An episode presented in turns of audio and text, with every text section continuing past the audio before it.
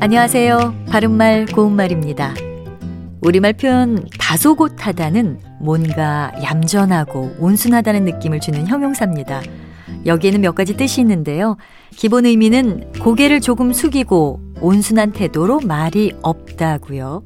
그 외에도 온순한 마음으로 따르는 태도가 있다. 그리고 한적하고도 얌전하다 같은 뜻이 있습니다. 아내는 고개를 다소곳하게 숙인 채 뜨개질을 하고 있었다.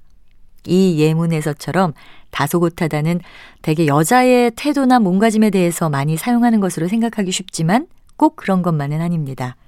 예를 들어, 그는 얼핏 보기에 제법 다소곳한 것 같지만 실제로는 여간 거칠지 않다라든지 그 마을에는 초가집 몇 채가 다소곳하게 모여 있었다.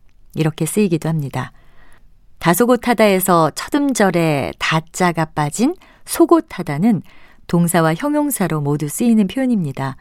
동사로 쓰이는 경우에는 고개를 귀엽게 조금 숙인다는 뜻으로 아이가 고개를 속옷한 채 엄마 곁에 가만히 서 있다. 이렇게 사용할 수 있습니다. 반면에 형용사로 쓰일 때는 고개를 귀엽게 조금 숙인 듯 하다. 또 흥분이 조금 가라앉은 듯 하다.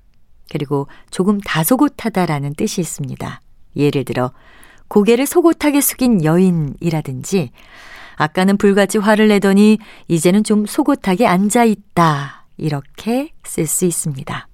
바른말 고운말 아나운서 변희영이었습니다.